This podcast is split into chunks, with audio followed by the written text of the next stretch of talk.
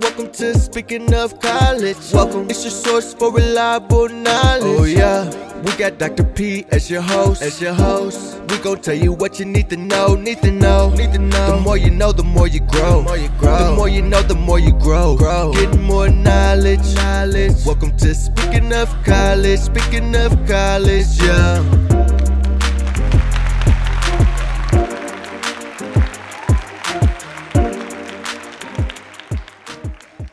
Welcome to Speaking of College, your source for reliable answers to college related questions. I'm your host, Amelia Parnell, and today's episode is about the college registrar. As college students complete lots of courses, it's important for their official records to be both accurate and accessible. The registrar is responsible for that, and in this episode, I'm talking with Dr. Tom Green about several things that registrars often do to help students. Tom is a higher education expert who has over three decades of experience in helping colleges in a variety of areas especially those that relate to students' official academic records. During the break, I'll tell you about a way to find out about the jobs that are in high demand right now, and I'll close the episode with three suggestions for how to manage a busy week. Now, let's get into the show.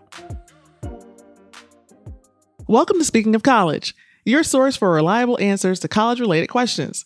I'm your host, Amelia Parnell, and I'm excited to bring you this conversation about the college registrar. You may be aware that colleges keep a record of all the courses you take and the credits you earned. Well, the registrar has a lot to do with that, and I wanted to give you more of a glimpse of that role. So I'm happy to have my friend and colleague, Dr. Tom Green, on the show today so we can learn more. Tom is the Associate Executive Director for Consulting and Strategic Enrollment Management at the American Association of Collegiate Registrars and Admissions Officers, also known as AACRAO. During his more than 30 year career as an enrollment manager, he has led enrollment management efforts for six universities and collaborated with both public and private institutions to reach their goals. Tom brings proven best practice expertise in developing effective recruitment strategies, enhancing and streamlining financial aid processes, maximizing institutional aid, identifying customer service and customer relationship management strategies, and implementing and evaluating comprehensive service systems for colleges and universities. Tom's firsthand education experience includes his tenure as Vice President for Enrollment Management at Eastern Michigan University and as Associate Vice President for Enrollment Services at Seton Hall University in New Jersey where he oversaw multiple functions, including admission, bursar, financial aid, and registrar offices. Under his direction, new student enrollment grew by 12%, while SAT scores rose by over 65 points. While heading academic advising, adult reentry centers, admission, registrar, and financial aid operations at Newman University, Tom led the university to a 54% increase in freshman students and a net revenue increase of 95%. Tom is a former chair for AACRAO's Financial Aid, Enrollment Management, and Retention Committees and is a sought after speaker at enrollment meetings and conferences worldwide. He holds a PhD in Educational Leadership, Management, and Policy from Seton Hall University. Tom, welcome to the show. Thank you. Really good to be here, Amelia. I'm looking forward to this. So, I'm going to ask you the same first question that I ask everybody. So, when you think back to when you first started your college journey, what college did you choose and what were some of the factors that influenced your decision to go there? Oh, wow. Well, I have to think back a long way. And, you know, for a lot of your listeners, this will be like another world because I grew up in a really, really small town in Iowa. And so the University of Iowa was about 60 miles away. And although I think every kid in a small town thinks they're very worldly and ready to conquer the planet, that type of thing, the reality was I was most comfortable going fairly close to home and I did go look at some other colleges and thought about those. I went to the college where where my brother had gone and I did a tour there and met some people and I went to Northwestern, you know, in in the Chicago area and that just seemed like it was like, wow, I do not fit you know, yeah. at all at this place. And so I was really lucky though. You know, I, I didn't realize it when I was growing up, but my parents both had graduate degrees. They never pushed college, but they always talked really positively about their college years and experiences in kind of a real, I don't even know how they did it. It was almost like offhanded or casual, but all of my siblings and I were just kind of knew we were not just going to go to college, we were going to go get graduate degrees. And we just thought everybody's family mm-hmm like had the same experience. It was years later that I realized that that wasn't the case. But growing up in a really small town, I went to a high school. It was good high school, good education.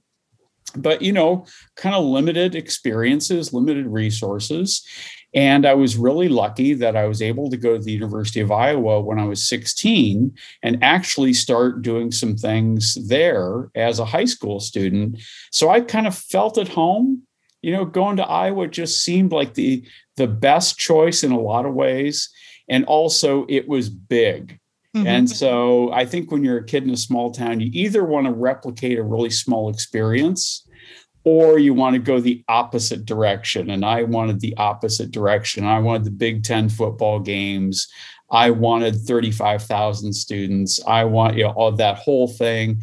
That just seemed so exciting to me as a student. And so I just, that was how I, you know, got attracted to going into college and picking my, you know, college and going to Iowa. And I had a really, really good experience there and i and i really thought for as big as it was and as a small town kid as i was it didn't feel like i was lost in a sea of people.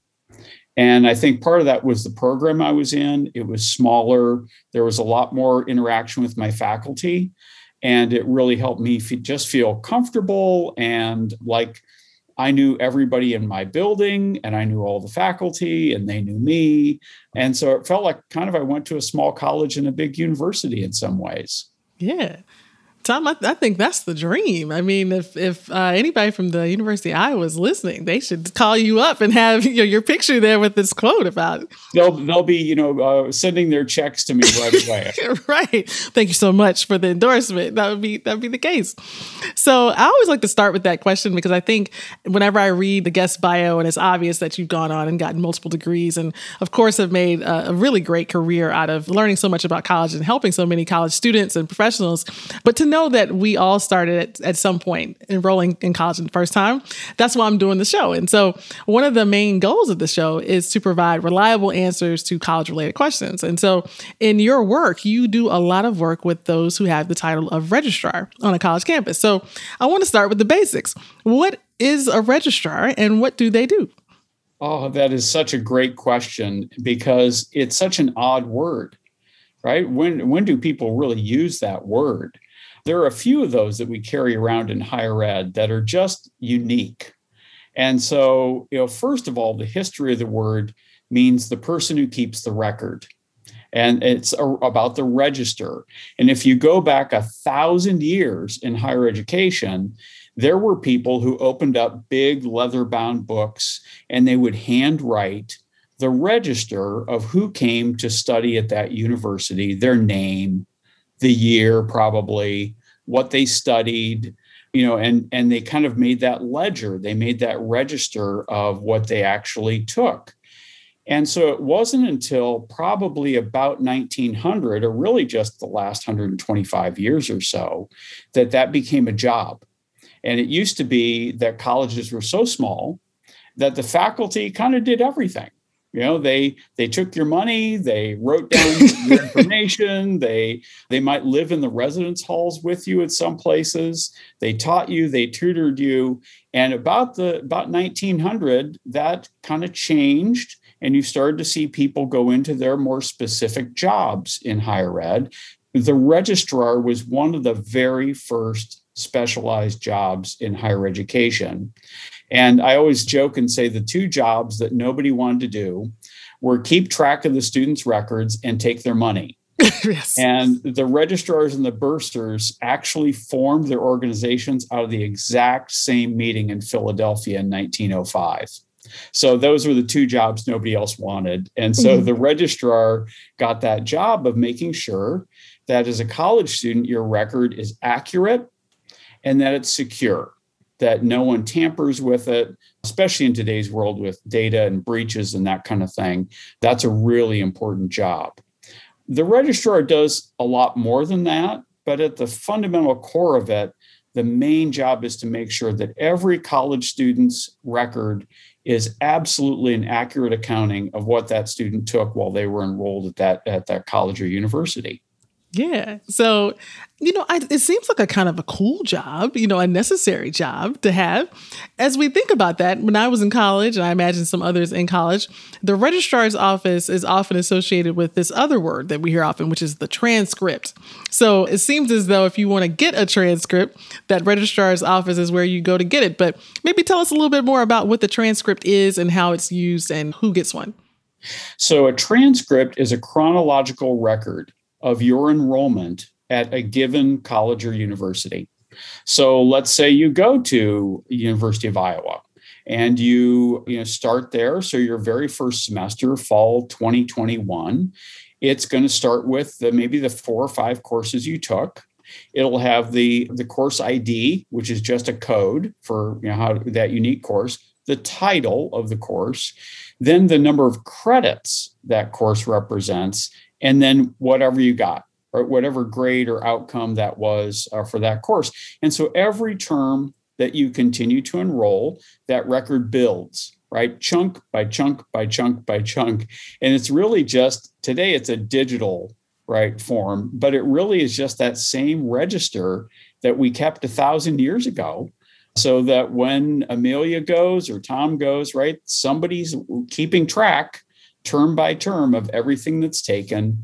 And then today, really what it represents too is it's the official record. Mm-hmm. It's the absolute official record of your college attendance. And, and that's a little bit confusing for a lot of college students because they think their diploma is really their official record of that. And in the United States, that's a really pretty thing you can hang on the wall, or today it's even digital. You can send it to a friend, but it's just ceremonial the actual official document that certifies that you attended and if you got a degree that kind of thing that's your transcript. And it's really important that college students know that when they need to certify that they enrolled or that they graduated that's the document they need to use. That's awesome. Is the registrar's name on the diploma?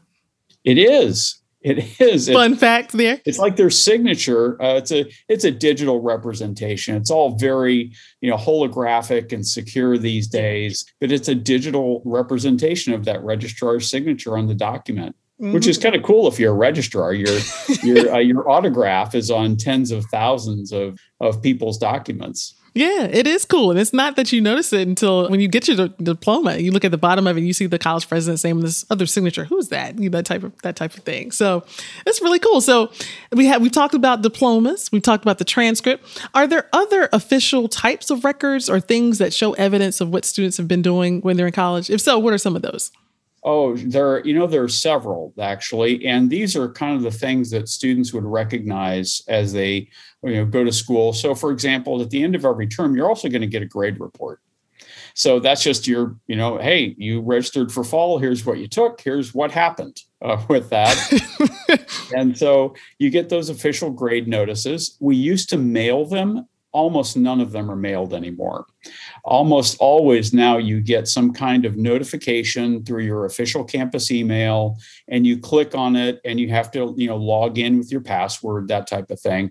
But your grade report still the version of that that you would have seen in the mail. It just appears on screen for you now. So so that's one. The other that thing that's really important is a lot of college students are eligible for discounts because they're in college. So auto insurance, oh. sometimes discounts on glasses, discounts on tickets, discounts on public transportation require that they prove that they're enrolled in a college or university. And so that's just called your enrollment certification and it just says, yep, Tom really is at Iowa, and it's an official you know, document that you can get from the registrar's office. Today, of course, a lot of them are just digital, and many universities have self service. So if you log into that place where you can see your grade report, chances are you can click on an enrollment certification and download your own copy, give that to your insurance company. You know, when you need your bus pass, whatever it may be. And that is a really important official document that you get from the registrar's office. The other thing that we're seeing emerge, which is really cool, are these digital learning documents that are coming out. And so we're starting to see, and I think the college students who are going to school this fall are probably going to see them more and more. And by the time they graduate, we hope, right, they're going to all have them, but they could be badges. So they could be getting an official badge from the college or university saying that they've achieved a certain skill like critical thinking or oral communication. And these are skills that employers are looking for. So these are really important little digital badges that they can use. Say, put them out there on their LinkedIn profile or share them over email if they want to, or social media if they wanted to. Then the next kind of version of that is a comprehensive learner record. And that's just a really different way of looking at the, the information on college. So rather than just recording what you took every semester, it records what you actually learned and how you learned it.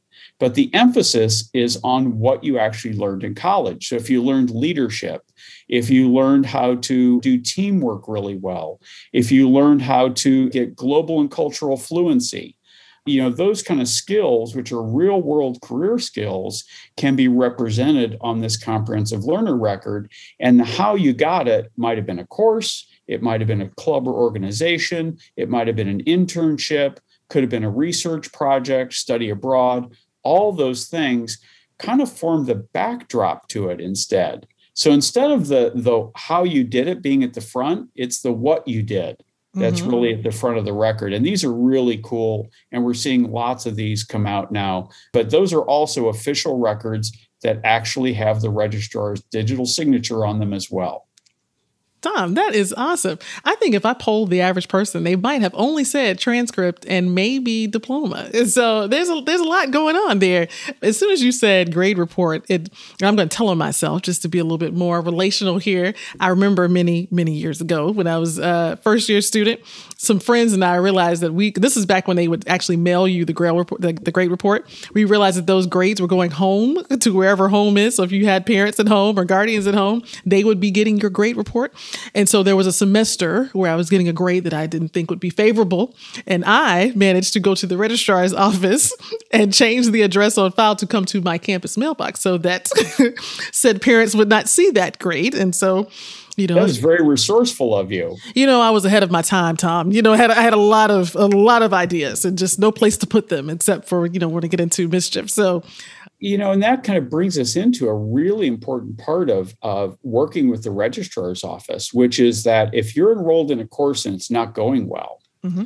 this happened to me at the University of Iowa. I, I enrolled for a course and I was like, oh gosh, uh, this is not the right course for me. I, I shouldn't be in this course. I, I have no interest in this course. I don't even want to do this. And so I just thought if I stopped coming, that they wouldn't, right? They just stop grading or so I don't know what I thought actually would happen, but I just was like, oh, I don't want to do this. And so I just stopped showing up. It was the only course I ever did that with. Well, of course, what happened was I got an F. And what I should have done, uh, you know, and I just didn't mm-hmm. know, was I should have gone to the registrar's office and said, hey, I don't want to take this course. What can I do? And based upon the time of the semester, what week of the semester it is, they'll have different options for you. So if it's really early, like the first week or so of the course, you might be able to just drop it and it just like magically erases off of your record. It's like you never showed up or never yeah. enrolled for it. If you go a little bit longer, though, it'll be on there, but there might be something like just a W, right? It just says withdrawn, no grade. It doesn't impact your GPA. You know, it doesn't help you, it doesn't hurt you. It's just like, a, okay, no harm, no foul you know we're just calling that a w. But if you wait too long to do that then you're going to get whatever letter grade you know comes from that. So it's really important to understand if you're a college student and you're thinking like you need to switch something that the registrar can walk you through all the options and really help you understand you know kind of the the, the you know well this could happen if you did this or you know you need to talk to your advisor about this or talk to the faculty members teaching the course but they're really good guides at exact just walking you through exactly what you need to do so that you don't have kind of those crazy things happen with your grades that you just didn't intend uh, yeah. the student You know, Tom, I know you set it up in the beginning and said that it was the job that people didn't want, but the more we talk about the registrar, I mean, it seems like the registrar could be your friend. It could be a support person for you, someone who definitely has access to one of the most important parts of your college journey, which would be your transcript, which we now know about, and your diploma at the end, and a whole host of other types of official records. So, all right, so we've covered the basics. Let's go to a short break, and we come back. We're going to do what I like to call the Ask the Expert section. And I'm going to ask you to rely on your expertise and give some advice to our listeners about specific things they should know about when they're managing not only their official records, but how they might want to use those for their future plans. So we'll go to the break and we'll come back with the Ask the Expert. Did you know that the Bureau of Labor Statistics has a list of the 20 fastest growing occupations? That's right. This online list shows the 20 jobs along with the median salary for each. So if you're still trying to figure out what type of profession you'd like to have in the future, and you'd like to get some ideas of the fastest growing areas right now, this list is a good place to start gathering information. While I wouldn't suggest you use this list as the only option for choosing a career, especially because your college's Office of Career Services will have lots of guidance and support to offer, I think you might find the Bureau of Labor Statistics list very interesting. Just do a Google search for BLS fastest growing jobs to learn more. Now you know.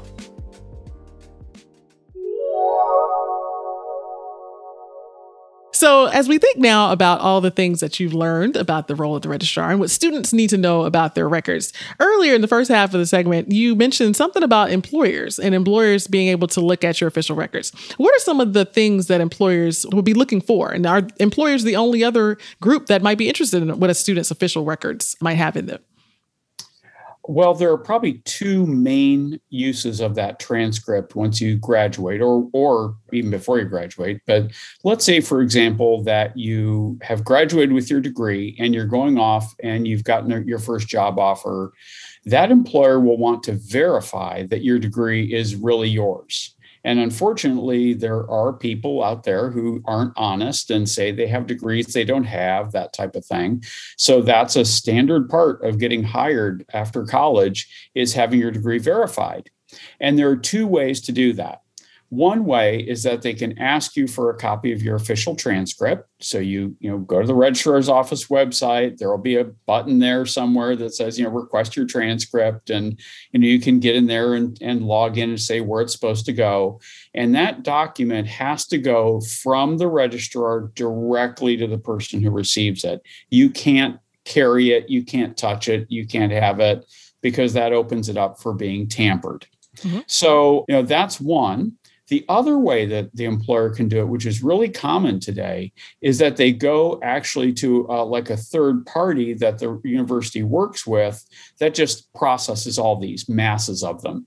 So imagine a big school that has 35,000, 40,000 students. They can't every time verify everyone's degree, their attendance, that kind of thing. So there are places like the National Student Clearinghouse that provide these services for colleges and universities, and the employers can simply take your information from your job application, go in and check it, and they get the validation, usually electronically, and it just comes back and verifies, yep, all right, we got it. There, that's good. So the other time you're going to use it if you is if you want to go on for another degree. So you've gotten your baccalaureate or you're in the process of getting your bachelor's degree and you want to go for a master's degree or a PhD. And in order to do that, you're going to have to provide that official transcript. Very similarly to where you applied to college, you had to get a transcript from high school. You have to get a transcript from college as well. Even if you're not done yet, you can still apply to go to that graduate program. But what will happen is after you actually get your degree, you'll have to send another one, right, with the actual conferral of the degree on it, because that's a really important part of it. Now, I will say most of the time when you're when you're going for jobs, they just want to know you have the degree and it's really it's real. Uh, if you said you got a business degree it says business that type of thing.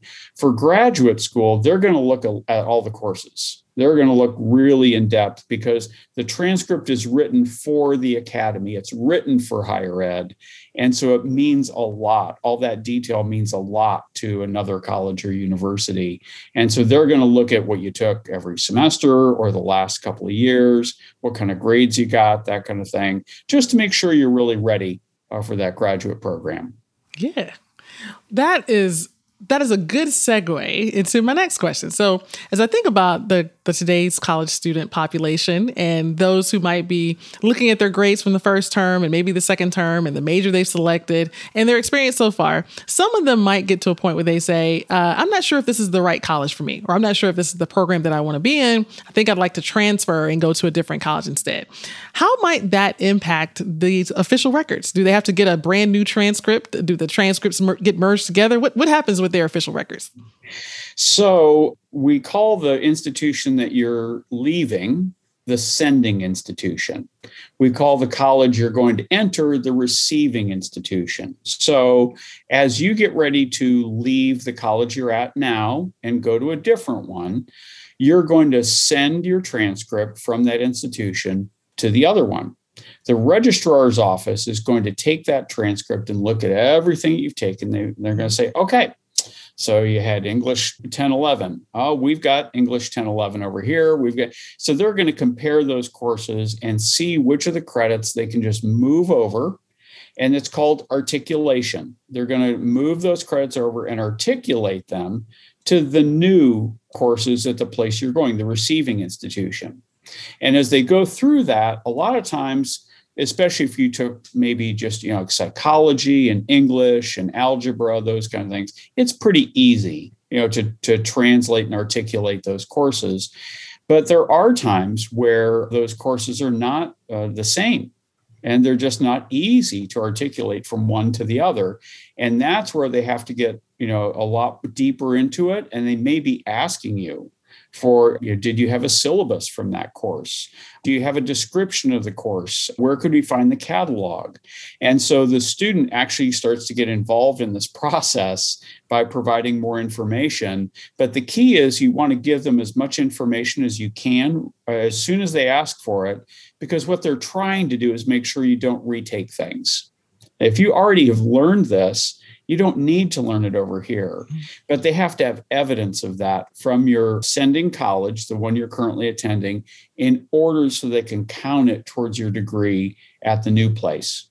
Now, on your transcript, that's probably just going to appear as what's you know just a block of, of courses called transfer credit. And it, it's different at every place you go. There's no one standard way to do it, but Generally speaking, it's either going to have every course you took you took from that institution with the name of the institution on it, or it's just going to say this block of you know, transfer credit. And it's going to be the term you entered that new university and just a single number over here. You yeah. got 32 credits over here, and that's that's it. It just appears in one line on the transcript. So in a sense, it's merging them together, but it's not always 100% merge. And that's what students need to know is they need to pay attention. You know how many credits did i have over at this place? What courses did i take? What is appearing on the new transcript? And if it doesn't look like it's even if it looks like there are gaps you need to go to the registrar's office and ask and say can you tell me about what happened when i brought my credits over? And is there anything i can do to get more of those credits toward my degree and they can guide you through that process of working with faculty or providing more information so you're getting credit for every single thing you took whenever possible Tom, that is that's really great advice. But as as you listed all of that, I have a, a quick follow up question. It seems like a lot of work, you know, between having to do these comparisons and meet with the registrar at one institution and the next one. Does any of this stuff cost an additional fee, you know, for students? instances where they'd have to pay? Normally, the only fee is where they have to pay. If there's a fee to send your transcript anywhere, right, that you'd pay that fee for that official transcript to go to the new institution, the receiving institution. But typically, there's no fee for that. There's no charge. If you're trying to test out of a course or get credit for something where you haven't taken a course in it before, there might be fees towards they're called advanced standing fees. Um, and the registrar's office can tell you all about those and the process for that, but not if you're just transferring courses. There's no really additional fee for the evaluation. That's just all part of the cost of your college tuition. Yeah, that seems like a pretty good deal to me. So, you know, if we think about the transcript being the reflection of the grades and the courses that a student took, and you talked a little bit on the digital badge option and other types of records of what students know and what they can do. Since you've seen this for so many years, do you have any advice for students about how they can actually start to curate their own journey? So, what I mean by that is naturally they'll have a set of courses they've taken, and as they take the classes, they should be learning things. But it seems like to me, as I follow trends in college, I hear more employers and graduate programs saying that they like to bring in graduates who know specifically what they know. Like if somebody were to ask them, What did you learn in college? they can say, I know about the following things. And so we know the transcript is one way to show the record of what they've completed. But what advice do you have for students who are trying to document and just kind of keep a mental log of what they've been doing, you know, throughout the course of their learning journey? Oh, what a what a great question. So one of the things that students can do is actually go and look at a couple of resources. One is it's called the NACE standards, N A C E. If they just Google that, they'll find that there's a, a set of 10 uh, competencies that higher education and business came up with together. And you can kind of see these areas that, you know, it says, okay, not right. And it's not every single business is going to look at all 10 of these, but most businesses are looking for these types of things. The other thing that you can do is look at your general education curriculum in college called the core. So when you go to meet with your advisor, ask about your core, your, your general education. And in that, there's a set of learning outcomes that they have. And it basically says if you come here and study, here's what we think you should learn. And that those tend to correspond really, really well with a lot of the things that employers are looking for critical thinking, oral communication, written communication. And so if you kind of pay attention to those categories, kind of think of the times that you learned those things. Maybe you took a course in public speaking and you're like, oh, I did oral communication. But you know, I also did oral communication when I joined the student group, and we had to give presentations about a marketing program that we were doing in our major. So think of those types of things, those experiences, and, and keep a journal or keep a log of those types of things if you're lucky enough to have a comprehensive learner record then those are going to be captured in that. But if you if your school doesn't have one of those it's okay. Just try and keep a log of those kind of things so that when you get to that interview you can pull from your you know your mind just top of mind and go oh leadership. Oh absolutely. Let me tell you about three things that i did in college. And i think what we find is that college is a long time College takes years. And by the time students get to that point where they are completing their degrees in interviewing, they've forgotten a lot of the things that they did. And when the interviewer asks that question, they go, um, huh. Yeah. Hmm. Let me think about that. And so I love this question because it really prepares students to be ready right? So to really use that degree and all that investment that they've made so they can really just you know have these great answers when when they're needed when they need to use them yeah, you're right. And it is a journey. And I think taking those steps along the way makes it easier to just kind of recount and remember and make that story of what you learned your own. So I'll put some links in the show notes for the NACE competencies and also the comprehensive learner record. I got to give a shameless plug for your work, Tom, and recent reports about those records and how colleges use them. So we'll put the links to those in the in the, the chat notes. So I got to wrap up this segment. Just first off, say you have made the registrar sound much cooler than I think I typically have ever heard them be described. Never heard them them described as not, you know, the place that people want to go, but never as cool as you made it, made it sound. So if anybody happens to be listening now and they know a registrar, tell them thank you and that we think that we wouldn't be able to do what we do without them. So I want to close the episode with the same question that I ask everybody. And it's really kind of asking you to think about all that you've learned about what makes college successful for some. And imagine that you were putting together a book bag for someone who's going to start college, let's say in the next six months. What's something that you put in that, that book bag and why? You know, I I think, you know, there's so many things you could put in. You could think of like your smartphone, your computer, right? All those kind of things. I would put in my best friend's phone number because you know success in college is really it's as much an emotional journey as an intellectual one and there are going to be days where you're so excited and just joyous about some experience you've had and you want to share it with somebody and there are going to be days where you know uh, you meet challenges you've never had before in your life, and you need that support of somebody who really knows you and can really, you know, uh, listen and give you that encouragement or that kick in the pants, you know, if that's what you need at that moment. And so in thinking about that there were so many things i think that you you know you kind of expect to be in the backpack but i think your best friend's phone number is the one that's really going to help you get through. Yeah. Tom, you know, I've asked this question. This has got to be what episode, uh, depending on when I release it, 15, 16, 17 every time I ask somebody this question, I like the answers even more. I mean, you're so right. I mean, just to make it personal, I think about it, this was before.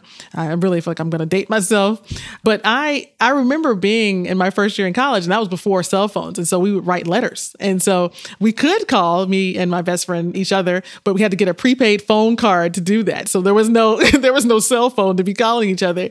But I would rush to the mailbox on campus to get this letter, and we would each we went to different different colleges and we would be talking about the things that we're seeing, that we're doing, the hard days, what we hope to achieve when we would see each other again, you know, during the holiday break. Tom, you're so right. Just to be able to navigate college and know that somebody's listening and can give you some advice and maybe understands what you're going through.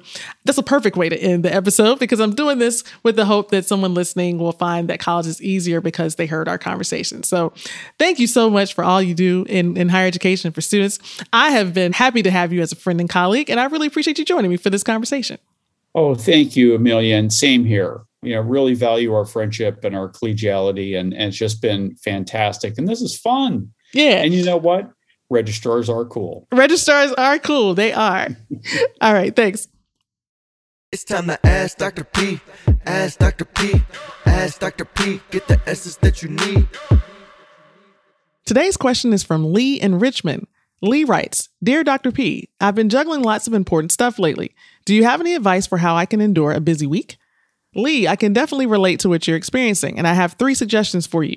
The first is to take a nap.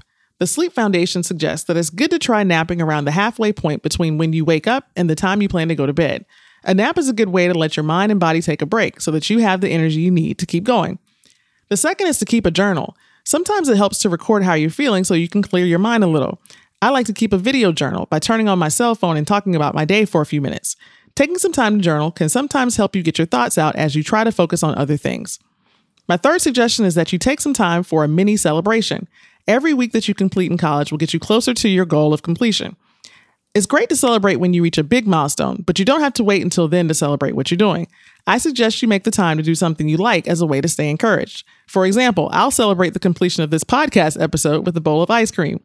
Your celebration doesn't have to be big or expensive. It just needs to be a reminder that you're making progress every day. I wish you the best and thanks for a really good question. If you're listening to this show and you have a question about college, you can write me at amelia at speakingofcollege.com and I'd be glad to answer and maybe feature your question on a future episode. For now, that brings this episode to a close. As you think about all the parts of a successful college experience, I hope this conversation about the registrar gives you a better understanding of how professionals are there to help you. If you like this episode, please consider subscribing to the show, and I'll be back with you and speaking of college again soon. In the meantime, I hope you have an inspiring day.